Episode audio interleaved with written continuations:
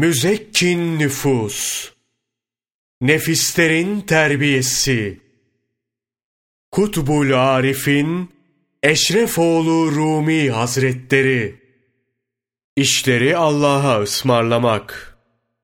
Ey kardeş! Fütuha, lütfu ilahiyle gelene vakıf olan kişi için melek ve insan birdir. Sebepleri terk eder, ibadetle meşgul olur. Şeyhlerden birinin hatırına hacca gitmek düşer. Niyetini açtığı dindar hanımı kendisine şöyle der. Ey şeyh!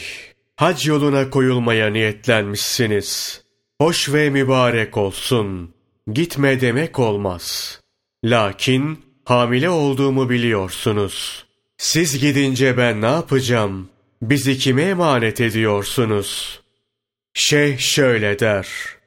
Ey dinimin yardımcısı! Ahiret hatunum, sevgilim! Karnındaki çocuğu öyle bir padişaha ısmarladım ki, o yoktan var edendir. Bir damla meniden bir parça uyuşmuş kan yapar.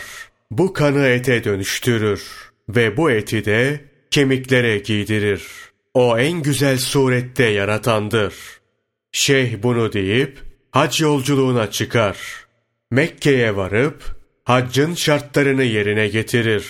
Aklına Kabe'nin yakınında yaşamak düşer. Bir yıl Kabe'ye komşu olur. Ertesi yıl hac vakti geldiğinde memleketinden gelen hacılardan haber alır. Allah size uzun ömür versin. Hanımınız ahirete göçtü. Yalnız kabrinde bizi heyecanlandıran bir şeyler oluyor. Şeyh meraklanır. Neler oluyor? Gördüğünüzü bana da anlatın der. Hacılar, hanımının kabrinde bir delik açıldı. Bu delikten öyle bir parlaklık yükseliyor ki yanına yaklaşamıyoruz derler. Şeyh bunu duyunca hayret edip Sübhanallah hatun saliha bir kadındı. Gece gündüz ibadet ve taatle meşgul olurdu. Bunun hikmeti nedir diye düşünür. Haccını eda ettikten sonra memleketine döner.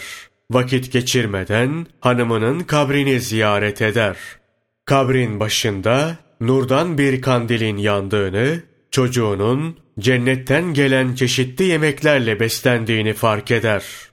Çocuk, cennetten getirilmiş süslü döşeğin üzerinde öylece bakıyormuş. Şeyh manzarayı böyle hayranlıkla seyrederken bir ses duyar. Çocuğunu bize ısmarladın. Emanetine sahip çıkmakta kusur etmedik. Hanımını da bize ısmarlasaydın, onun da dünyadaki ömrünü bereketlendirirdik. Geldiğinde onu hayatta bulurdun. Bunun üzerine şeyh ağlamaya başlar. Hakka yalvarıp niyazda bulunur. Hamd edip sena eder. İbadet ve taatini günden güne arttırır.